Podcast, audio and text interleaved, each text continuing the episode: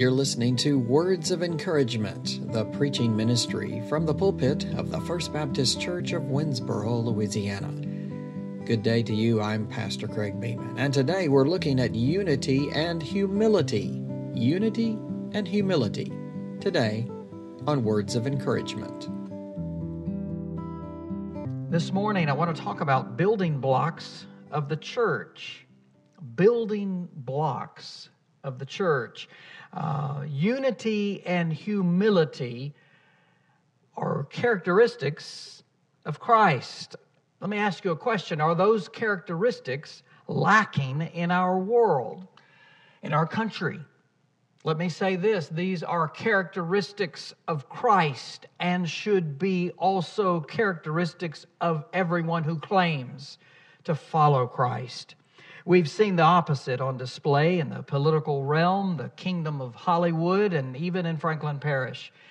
There's not much we can do to make people unite with each other. There's not much you and I can do to make people be humble. So what do we do about these characteristics of Christ? What we can do is we can make sure that we, as children of God, that we are united and we are humble. These two characteristics are building blocks of the church that help us to build the spiritual church of God. And if you're at home watching this, you can stand or not stand. I heard earlier last year a lot of you stood for the reading of God's Word. So I want to invite you to do that as we look at Philippians chapter 1. Philippians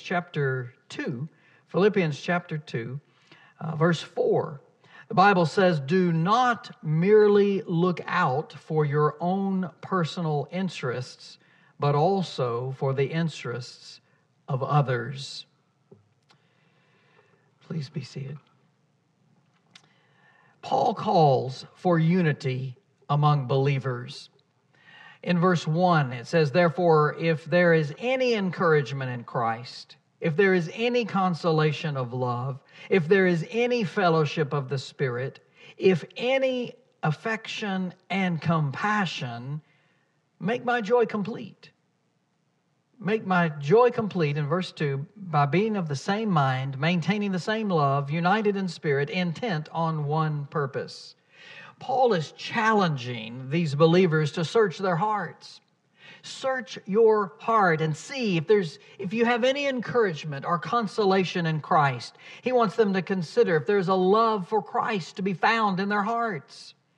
And if there's any relationship that they have with the Holy Spirit, is there anything going on between you and the Lord? And through His Holy Spirit, is there any love that you have, any consolation in Christ? If so, Paul says, His joy would be made complete if they carry out His requests. If there's a love for Christ, then Paul shares a list of these characteristics that should be present in our lives.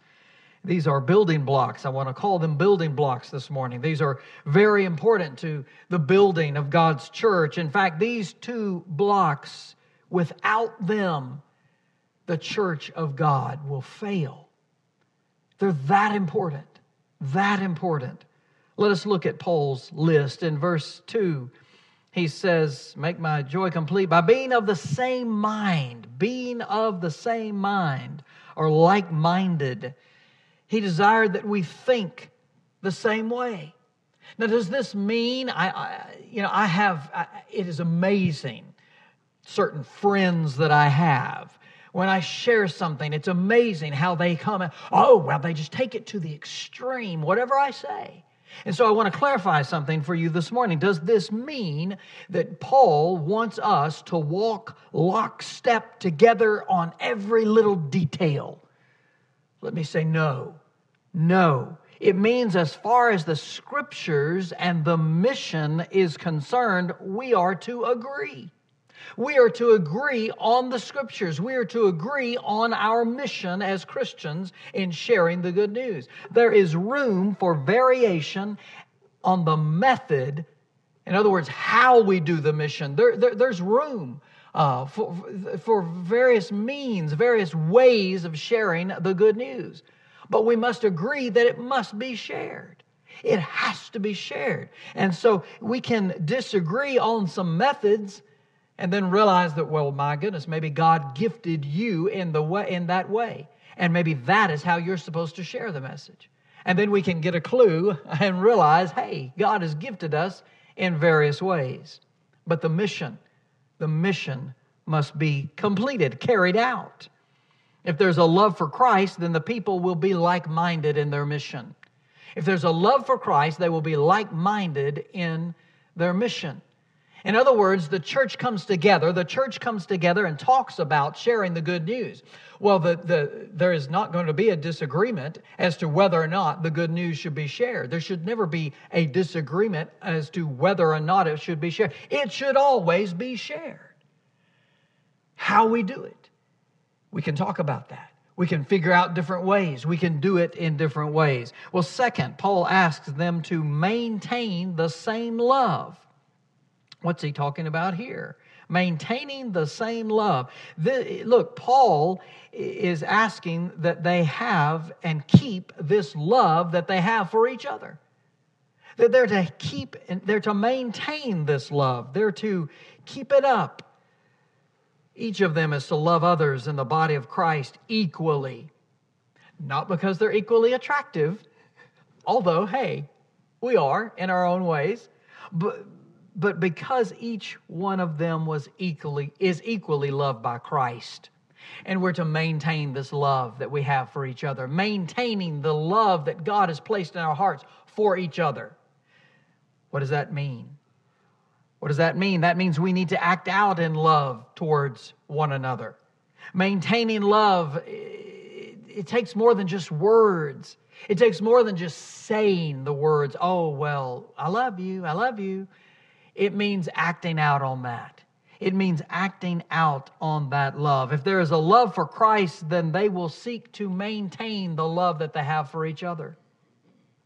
Listen to what the great theologian and A.W. Tozer shared. He said, has it ever occurred to you that 100 pianos all tuned to the same fork are automatically tuned to each other? They are of one accord by being tuned, not to each other, but to another standard to which each one must individually bow. So 100 worshipers meeting together, each one looking away to Christ, are in heart nearer to each other than they could possibly be were they to become unity conscious and turn their eyes away from God to strive for closer fellowship. So when Paul says, look, we are to maintain the same love, we're to keep that love going, we look to Christ. We look to Christ and we are reminded of that love. We experience His love and then we share that love. We don't concentrate and focus on trying to love each other. We focus on loving Christ, and in doing that we will love each other. It's how it works. Third, Paul asks them to be of one accord, or be united in spirit, your version may say. This is possibly a word that Paul made up himself. It means one souled, souled, one souled, together, united in spirit. It describes people who are knit together in harmony, having the same desires, the same passions, the same ambitions. Being together, being on the same page, they are united for one purpose. If there's a love for Christ, then there will be efforts that will be made to be in one accord, to be united in spirit. This is what they talk about, and I've seen this in action. I've seen it where a meeting takes place, and maybe a board of trustees, maybe deacons get together and they meet and they decide on something. And once the decision is made, the deacons leave, and none of them speak despairingly of what happened and about the choice that was made. They walk out in unity. They voted, the vote was taken, a decision was made, and they all come together and support the decision. Even if they were against it, they come and support the decision. That is unity. That is coming together, walking in spirit with one another. And I've seen that happen. And it's incredible. I've seen it when it doesn't happen. And it's horrible. But I've seen it when it does happen. And it's truly a supernatural occasion. Helen Keller knew about unity. She said, alone we can do so little. Together we can do so much. We can't move forward. As a church, our church can't move forward. The church can't move forward unless and until it's in unity. It's in one accord about the mission. I tell you, I watch some churches, they get so sidetracked. Some pastors in particular get so sidetracked and they forget the mission. And they get all involved in a bunch of things that are happening in our world and they preach the world in the pulpit. And they get off track. And the mission of the church becomes off track. Then we need to be united in one accord, walking ahead, walking in unity with the mission of our Lord. The Bible calls us to be united as one as believers. United as one as believers. Well, the next thing. So united, being united, unity is important. The next thing, Paul calls for humility.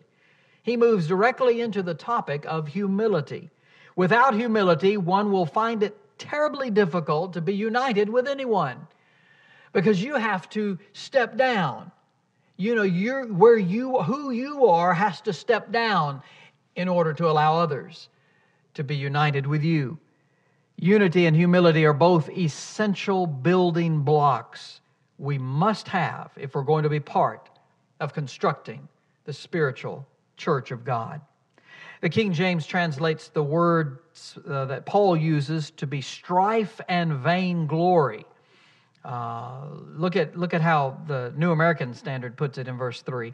Do nothing from selfishness or empty conceit, but with humility of mind regard one another as more important than yourselves. In the Greek text, this phrase is just one word, and it speaks of pride, the pride that prompts people to push for their own way. Isn't that interesting? The pride that prompts people to push for their own way. Paul says you're not to do anything out of pride or for your own gain. Look, if we're talking about the mission of the church, we're talking about being united and moving forward and sharing the good news, then there's no room for any of us to do anything out of pride or for our own gain. There's no room for that. And you see entire ministries in our world fall apart because someone has decided, well, it's all about me. And they've forgotten it's all about God. What happens when we do things out of pride and for our own glory? Well, there may be a few that praise us. There may be a few that say, well, I just really enjoyed that sermon, Brother Craig, or I just really enjoyed that song. That was just, oh, wow, that was so good. Some may praise us, but when it becomes evident that each time we do something and that it's for our own advancement, then our credibility begins to fall apart. People begin to watch and say, you know, they're really about themselves. It's their own pride and their own, it just builds them up. I'm just not going to tell them they did well because they know already. And that's how sometimes it becomes. Paul says, don't do that. Don't be a part of that. People in this world and in our own church want to know that their brothers and sisters care about them. The only way they will know it is by the way you treat them. By the way you treat them. Don't do anything out of selfishness or empty conceit, but do it with humility of mind, regarding one another as more important than yourselves. King James uses the phrase lowliness of mind. I like the way it puts it. I like that. A person with humility is one who lowers themselves to the needs of others before taking care of the needs of oneself. You see this sometimes at church eating meetings. You see this sometimes. There seems to be always someone who runs around, makes sure everybody else is okay. You got everything? Do you need some tea? There always seems to be someone that is taking care of everyone else before they sit down. I had a grandmother like that, Grandmama Hill. I remember going Jefferson Page Road. We would go and see my grandparents, and we would sit down at the lunch table at the table in the kitchen, and we'd sit there in that kind of dining room alcove type place. And we would sit there and we would pray, and immediately my grandmother would get up, and I'm like, well, she had to get the rolls, or she had to get, and then everybody okay? Does anybody need anything? She wouldn't sit down until everybody was okay, and then when everybody was okay, she had to make sure one more time, does anybody need more peas? I mean, she just took care of everybody, and I remember my mom trying to convince her, it's time to eat. You need to sit down, Mama, and eat. And I always thought that was interesting, but she took care of other people. Other people came before her own self. What an example I had in this. Andrew Murray wrote, "Humility is the displacement of self by the enthronement of God." I like that. Humility is the displacement of self by the enthronement of God. It means allowing God to use you. It means allowing God to take care of you. You let God use you in helping others, and God will make sure that you're okay. It will be all right. You will be taken care of. This humility of mind regarding one another as more important than yourselves is so important. To be humble, to be thinking of others. Look at verse 4. Do not merely look out for your own personal interests, but also for the interests of others. Does this mean we're to not take care of ourselves? I have some people that take things to the extreme. It's amazing. And if I put this verse out there for people to look at, I can tell you, without doubt, I would have someone say, oh, well, so we're just not supposed to take care of our own selves, huh? Okay, well, I just guess we just won't take care of ourselves.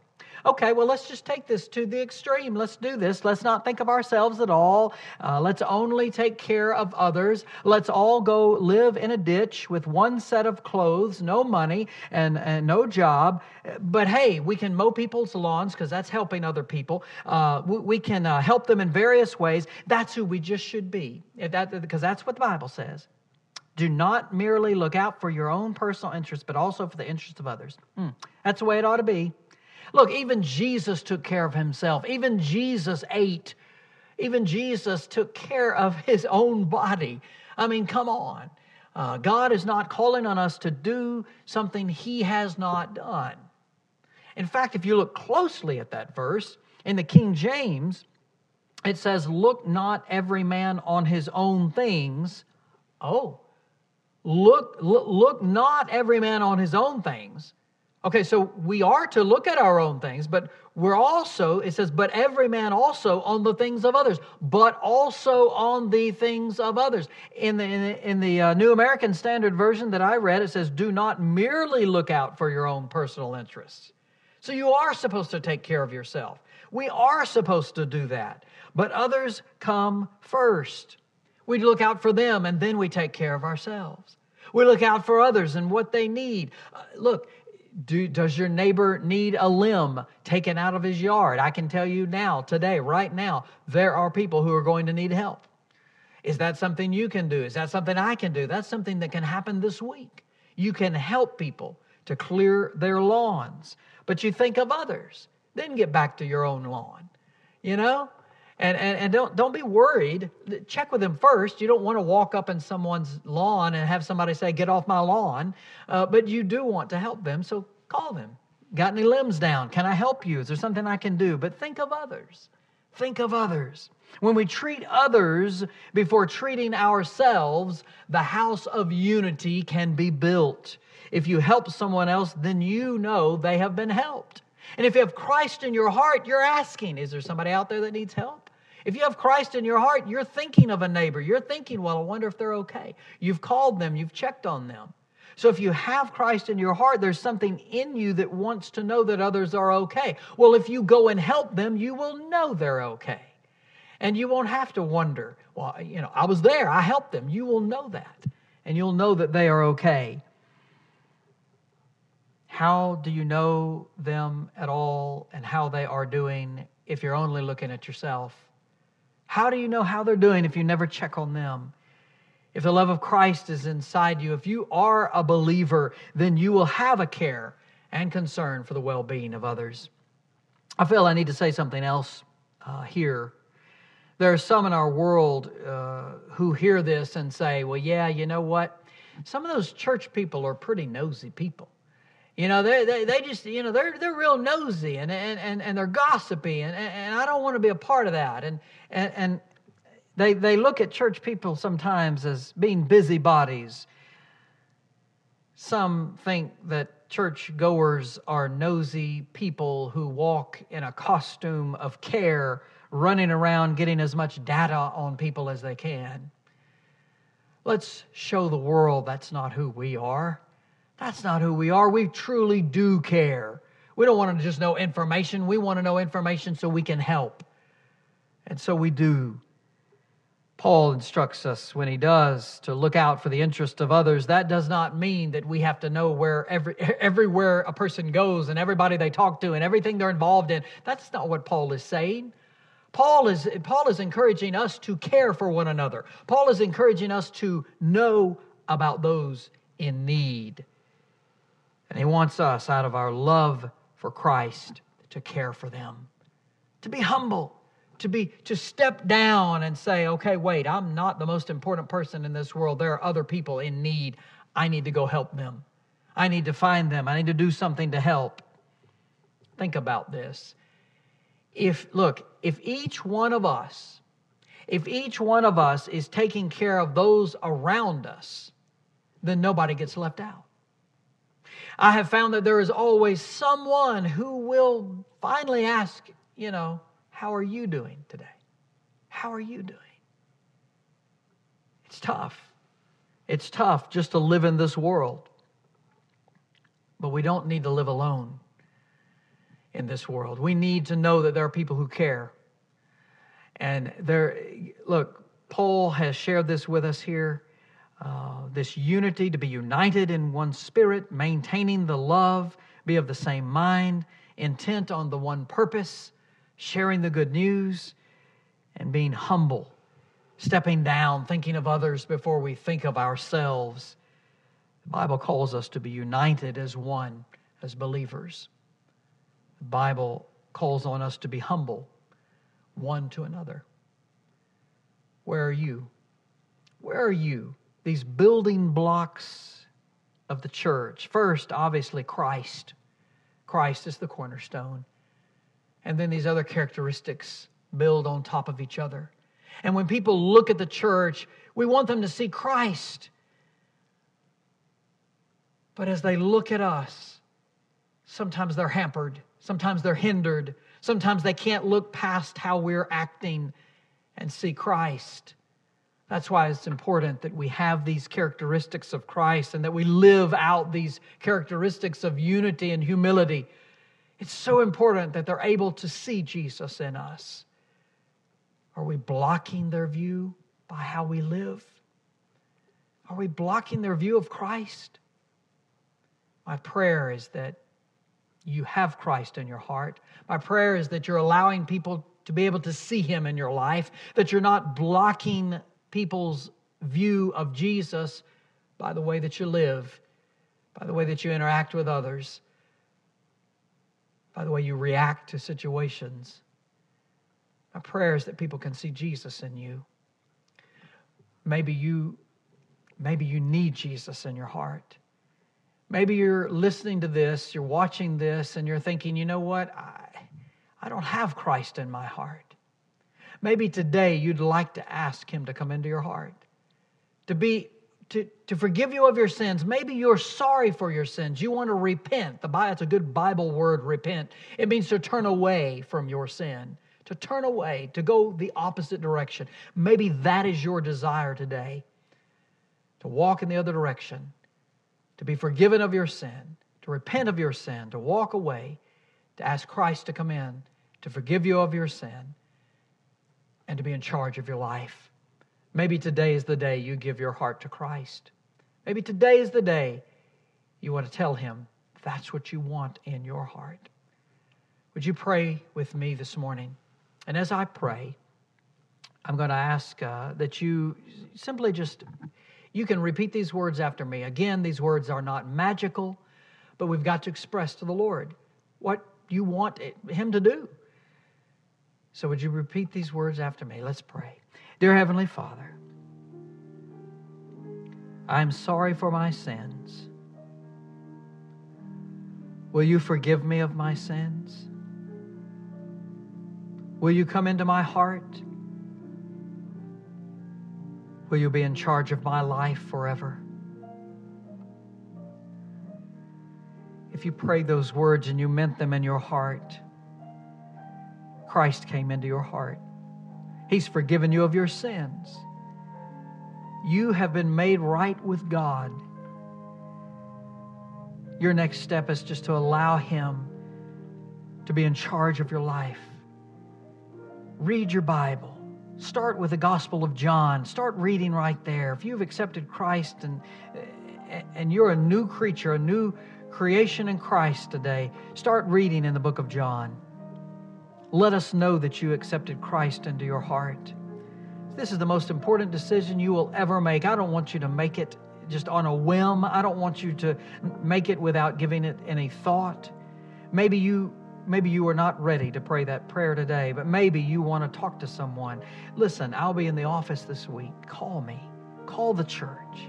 Let us know.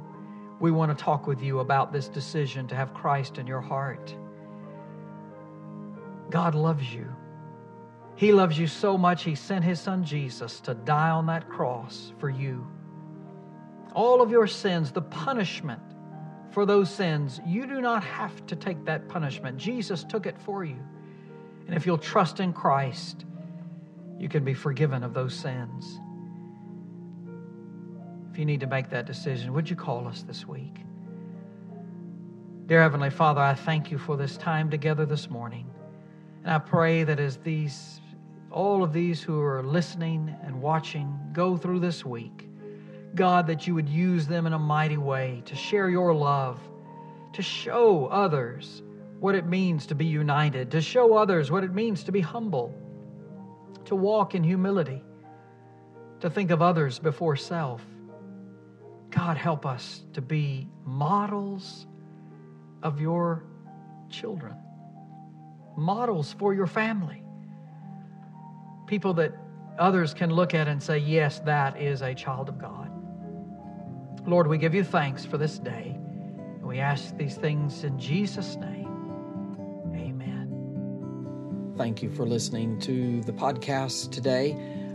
We're glad that you joined us for words of encouragement. Listen, if you have not made that decision to follow Jesus, we'd love to talk to you about that. You can find us at fbcwinsboro.com. That's fbcwinsboro.com. There's a place that you can click and watch a gospel presentation, or you can just simply email us from our site and then just get in contact with us. Ask us questions. Maybe you are ready to give your heart to Christ. We want to help you with that if we can. We love you and we do care for you. You do matter. I don't care what anyone says. I don't care even how you feel. You matter. In this world, you matter to God and you matter to us. That's not just something we say, it's something we try to live out here at the First Baptist Church of Winsboro. And we hope that you will one day experience His love, whether it's through the people of our church or the people of another Bible-believing church. We hope and pray that you will experience the forgiveness of God as well. He loves you. He loves you so much that He sent His only Son to die for you.